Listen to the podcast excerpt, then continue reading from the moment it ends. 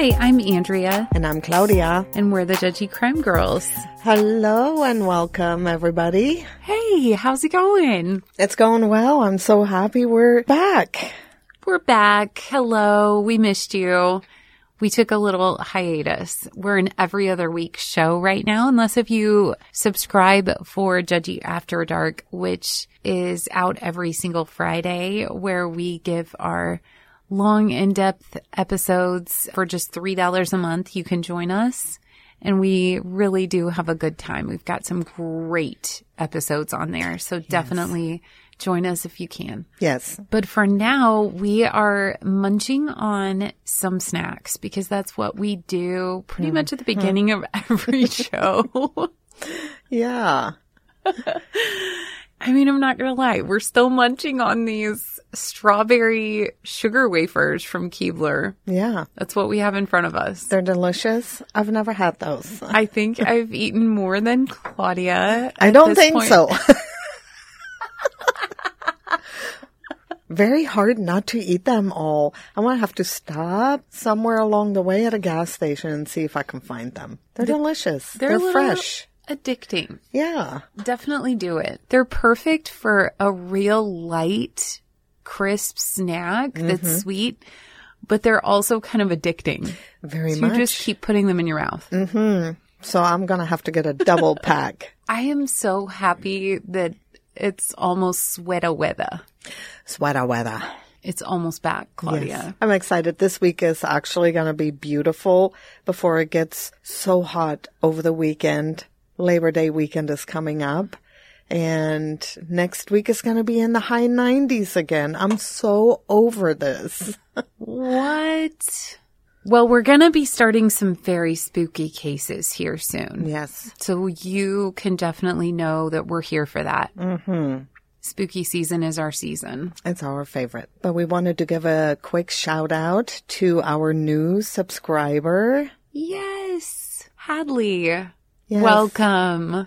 Thank you for joining us. Yeah. Thank you so much. And I hope you're in the middle of catching up. We have actually quite a few episodes to listen to. We for really new do. subscribers. Yeah. We have worked hard for you. You're going to love it. You're going to absolutely love it. So thank you, Hadley. Yes. Thank you. What do you have for us this week? Well, I have actually a survivor story for you today. I know that is usually not what I cover typically, Yeah. But I just wanted to surprise everybody. This woman is just amazing. And I would love to tell you how Enietra Washington was intended to be the Grim Sleeper's eighth victim, murder victim, the day he watched her walk down the street in Los Angeles. But against all odds, she survived the attack in the 1980s. So I'd like to tell you about that. Yeah. Please do. I love survivor stories. I know you do. Ah. And I do too. Please, people, don't get me wrong. I do love survivor stories. I really do. Yeah. They make me so happy. They came out so strong and were such a voice for women that couldn't have a voice anymore or didn't have a voice anymore. And I do love these stories. I just like unsolved because I feel like they just need to have a spotlight put on those unsolved cases. Keep Yeah. talking about them. Yep. Enietra Washington was a 27 year old mother of two and she lived her whole life in South Los Angeles, California. On November 19th, 1988, she walked to her friend Linda's house before they were to head to a party together later that evening. And while walking, she saw this orange Pinto with a white racing stripe parked on the side of the street. She stopped to admire the unique car for a minute when the owner of the car noticed her. And he hollered at her, offering her a ride, but she kept walking. And then he hollered at her again. And she was like, I know you're not hollering at me because if you're going to talk to me, you have to come to where I am. Oh my goodness. And he said to her, That's what's wrong with you black women. People can't be nice to you. And after hearing that, Enietra didn't want to be rude and she kind of felt sorry for him and agreed to have him drive her to her friend's house. Oh, wow. So she got in his car. No. The guy was a black man in his early 30s wearing a black polo shirt and khakis, and Enietra thinks he appears non-threatening. Once in the Pinto, they actually had a very pleasant conversation, and she had no suspicions whatsoever that anything was amiss until he told her he needed to make a quick stop. He said he had to stop at his uncle's house to pick up some money and then they'd be back on their way to her friend's house. He drove to a residential area and went into a home. But when he returned to the car, his whole demeanor totally changed. He was very agitated and angry, accusing her of dogging him or disrespecting him. And then he called her by another woman's name. Confused, Enietra turned to face him, and then everything went silent. And without a warning, he shot her point blank in the chest with a 25 caliber gun. What? Just out of nowhere. Out of nowhere. And she didn't even realize right away that she had been shot. She didn't hear no gun. She Oh didn't see any blood. She just knew something was really, really wrong. So she reached for the door handle and he said, bitch, I'll shoot you again. Oh my gosh, that's probably when she knew she was shot. And that's when the horrifying realization hit her. She started pleading with him to let her out of the car. She was like, please just let me out because if I do die, I'm gonna ask the Lord to let me haunt you for the rest of your life that you know that you couldn't get away with this. Yes, sir. I know, right? That, whoa. I just got chills. But he just continued driving the streets of South LA and she was starting to feel a little woozy and unfortunately ended up passing out. But when she woke up hours later, she found herself still in his pinto, but now mm. it was dark outside. She felt pressure on her chest and she tried to push it off. That's when she realized that he was on top of her doing something and he was laughing. She started fighting, but she felt like she was paralyzed. She couldn't move. Oh my gosh. And then she let out this long scream and she just knew she was going to die. Oh, that is awful. She passed out again and sometime later she woke up to flashing lights and Enietra realized that the guy was taking Polaroid pictures of her. and then he just started driving again. No. He did, yeah. She was so weak, but she kept feeling for the door handle and eventually she found it and she opened the door. And the same time she pushed that door open, he pushed her out of the car.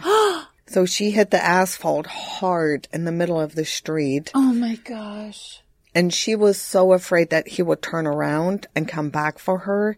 And despite her injuries, the serious gunshot wound to her chest, she dragged herself to the sidewalk and she started walking to find help. She kept walking until she found street signs she recognized and she knew she wasn't far from Linda's house, her friend, where she was going to go hours oh, earlier. Oh, okay. Oh, so he, all that time he had been driving, he must not have driven far? Or Just- she just walked that far? No, he just kept driving for hours around South LA.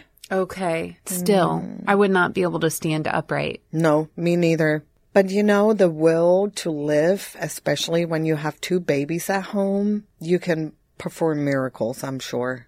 And I don't know how she made it, Andrea, but she ended up at Linda's house and she pounded on that door.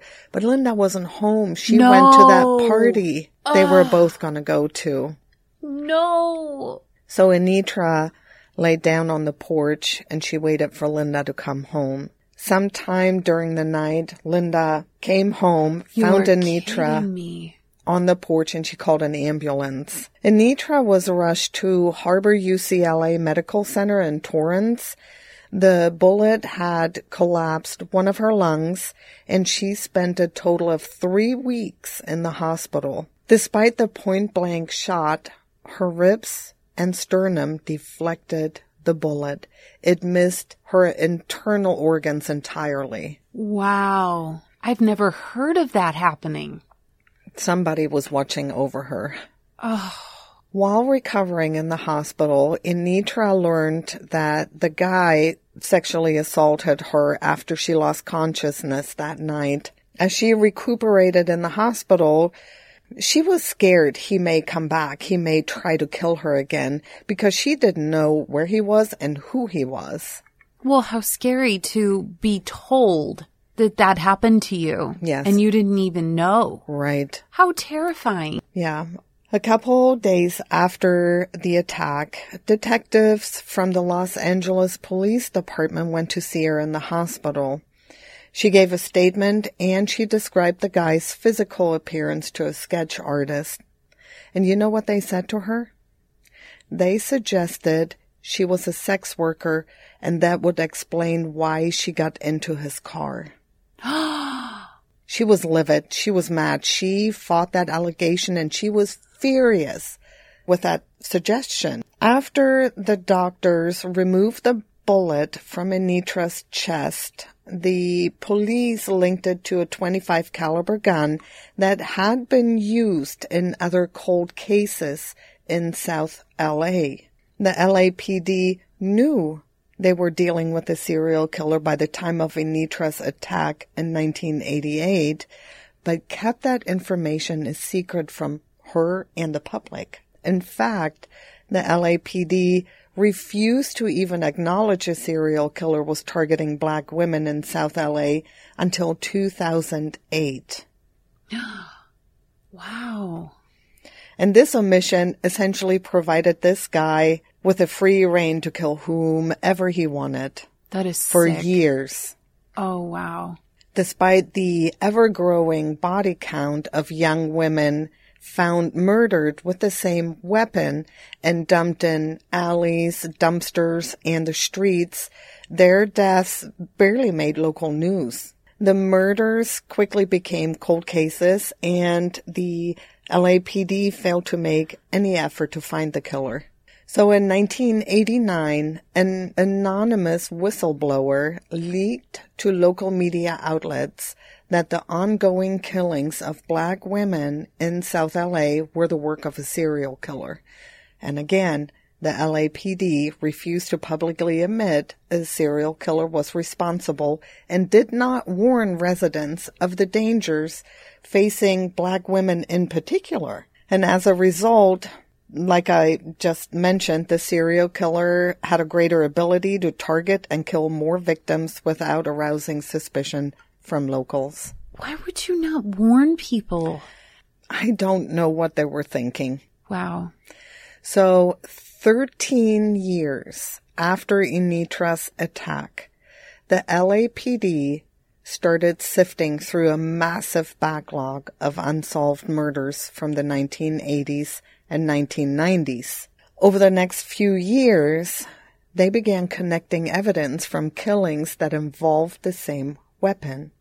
Eventually, police discovered evidence found at the scene of a South LA murder from 2002 matched that of an unsolved murder from the 1980s. LAPD also connected this serial killer's DNA to two Los Angeles murders committed in 2002 and 2003, but still didn't go public. I mean, this guy was still killing in the early 2000s. Wow. I mean, it's hard to tell how many bodies he's shoved out of his car. Right. So finally, in 2007, the LAPD quietly formed a task force for finding the serial killer. But they didn't inform families of victims that their loved ones were murdered by a serial killer from decades earlier. This is getting ridiculous. Did our survivor help with the sketch and all of that? Like That's all she knew. She didn't recognize the car or nothing. She like, told them all about it and they just didn't do anything about it, Andrea. Not a damn thing. So earlier in the year 2007, the killer claimed another victim, a 25 year old Janecia Peters, who was found dead on January 1st, 2007. However, journalists from LA Weekly learned about the undisclosed secret task force and in the winter of 2007, LA Weekly broke the story that a serial killer in South LA had been committing murder since the 1980s. And the story also confirmed that the LAPD failed to inform the public and also told the public that police still didn't have a suspect. The paper, you know, they always come up with all these names for serial killers. So the paper called the unknown killer the Grim Sleeper because it appeared he had stopped attacking women throughout the 1990s. However, authorities now believe he may have killed more victims during that period, but their bodies were never recovered. And families of the Grim Sleeper's murder victims learned their loved ones were killed by a serial killer through the LA Weekly's article. Because the police did not tell them. No, they had to read about it in the newspaper with the the, rest paper. of the public. Right. By 2009, Los Angeles police still did not have a suspect in the Grim Sleeper case. But then they caught a break when a 28 year old guy named Christopher Franklin was convicted on the weapons charge. The LAPD discovered a familial match from Christopher's DNA was connected to evidence found at past crime scenes. Detectives then focused on his father, Lonnie Franklin, as a potential suspect. So they went undercover, collected Franklin's DNA from utensils he used at a pizza restaurant. It matched the DNA found at the scenes of murders dating back to 1985. And on July 7th, 2010, Lonnie Franklin was arrested and charged in the murders of nine women and one teenage girl. And he was also charged in the attempted killing of Enietra Washington. Franklin's arrest came a full 25 years after he committed his first confirmed murder. Wow. So let me just tell you real quick a little bit about Lonnie Franklin. Like Enietra, Washington, Lonnie Franklin was born and raised in South LA too. In the 1970s, he joined the army and he was stationed in Germany. In 1975, he received a dishonorable discharge after being convicted of gang raping a 17 year old German girl with two other soldiers. Now at the time he got a little bit over three years of time, but he served less than one year in prison for the rape of that German girl. Oh and let me tell you real, real quick. Her name was Ingrid and she left her boyfriend's house to go home. So she walked to the train station and these three guys in a car pulled up and offered her a ride. She got in the car and they held her at knife point and gang raped her. But then they also drove her home to her house and dropped her off. So she went inside, told her parents, they called the police and she went to the hospital. But before they dropped her off, she convinced one of them to give her his number. And Lonnie Franklin was the one that obliged. He's like, I'll give you my number. Call me. So she went inside, called the police and everything.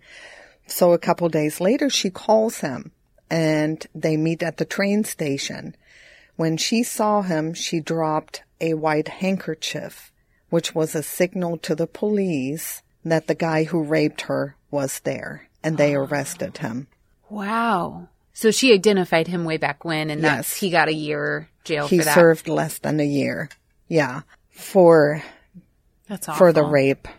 So throughout the 80s and 1990s, Franklin worked as a trash collector for the city and he was even hired as a mechanic for the LAPD. Can you believe that? Yes.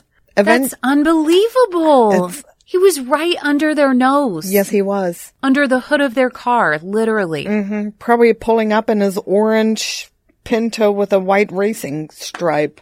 Eventually he got married and he had two children with his wife. Franklin's first confirmed murder victim was 29 year old Debra Jackson, and he killed her on August 10th, 1985, but authorities now believe he killed a 21 year old woman named Sharon Dismuke about a year earlier, but they didn't have enough evidence to formally charge him in her murder. By the time Franklin crossed paths with Enietra, he had already murdered at least seven other black women in South LA. During this period in Los Angeles, a crack epidemic was raging in the city. Neither the police nor local media paid much attention to the killings of young black women in those poor neighborhoods.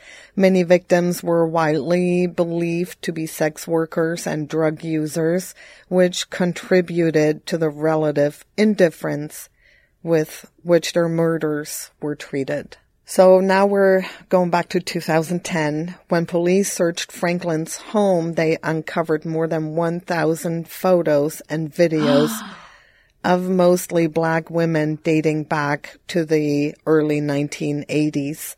And many of the photos were Polaroids of women who appeared unconscious or dead. Unbelievable. After Franklin's arrest, LAPD detectives paid Enietra a visit and they brought a Polaroid photo they wanted her to look at. It was her 27 year old self, unconscious and bleeding, slumped over in Franklin's car. And they showed her that picture to make sure, you know, that was her and that she could testify and Wow. charge him with her attempted murder. Unbelievable. So Lonnie Franklin Jr. was charged with 10 murders spanning from 1985 to 2007. They believe there were more victims, but they didn't have enough evidence for any of them to charge him with. Six years after his arrest, the trial of Lonnie Franklin finally began on February 16th, 2016 as the Grim Sleeper's only confirmed survivor, Enietra took the stand to testify against her attempted killer. And on August 10th, the Superior Court sentenced Franklin on each count, naming the individual victims. In March of 2020, Franklin was found dead in his cell. There were no signs of trauma on his body. His cause of death and the results of the autopsy have still to this day not been publicly released. Interesting. yeah. So Enietra Washington, who uses the last name Margette today, continues to move on with her life, which she had a very hard time with while he was still out there. She said, I finally settled down and I was able to do things and live life. I really don't consider myself a survivor because a survivor just survives day to day. I'm gonna go further. I'm a conqueror. Oh. I know. Yeah, you know what just really gets me is Franklin, he was not a serial killing mastermind. He used the same exact weapon in every murder. He attacked women mostly within the same 10 block radius in South LA. And at least six of the victims' bodies were found within a few blocks of his home Wow. of his home. And guys, I will post this picture, but I want you to look real quick. This green dot is where Franklin lives. Oh, wow. There are red dots indicating where his murder victims were located. You guys, this map, it's unbelievable. They're so close together. Right. I mean, honestly, really, a 10 block radius is not that big. No. All evidence points his way. Yeah. And you really wonder how much effort was put into finding him. No effort at all at the time because Enietra gave a description. This woman survived a serial killer. You already knew he killed seven women before her and you didn't bother to look maybe for the pinto? Orange pinto. Yeah. Keep thinking back to what she said initially to him. I can already feel like the sass from this woman. Yeah. Even as she is dying with a bullet in her, she looks at her shooter and says, basically, I, you better do what I say or I will haunt the fuck out of you. Yeah. I mean, that is probably one of the strongest women. Yeah. You, I mean, who says that? Who does that? Enietra did. Wow. Unbelievable. She's a pretty amazing woman. Yeah. Well, I mean, I also sidebar love that he was caught by pizza. Well, fortunately, I mean, his son was convicted on the weapons charge. And that's how they were like, wait a minute, this DNA. Mm-hmm. Hmm. Wow, you were not wrong. That what a great story. Thank you. Yeah. Thank you very much. Yeah. I read about her and she was instantly a hero of mine. Well, I am so glad she came out okay and is thriving today. Yeah. And It seems like she's doing well. that's very cool. Yeah. Yeah. So thank you so much for listening, everybody. Yeah, thank you for listening. Be sure to follow us on Facebook and Instagram, all the socials for all these crazy pictures we promise we'll deliver. Yeah. You've got it. That's fine. Yeah. We would love to see you on Fridays, Judgy After Dark. And if you're not able to join us there, another way to support us is to give us a review and five stars on Apple Podcasts. And that really, really helps us out a lot too. It'll just make us a little bit more visible and our case is more visible to everyone. yeah. Well, that was fantastic. Good job. Thank you. And Enietra, you're awesome. You guys have a great week. Stay sassy. Stay judgy. Stay tuned in with the Judgy Crime Girls every other Wednesday. Okay. Love, Love you. Bye.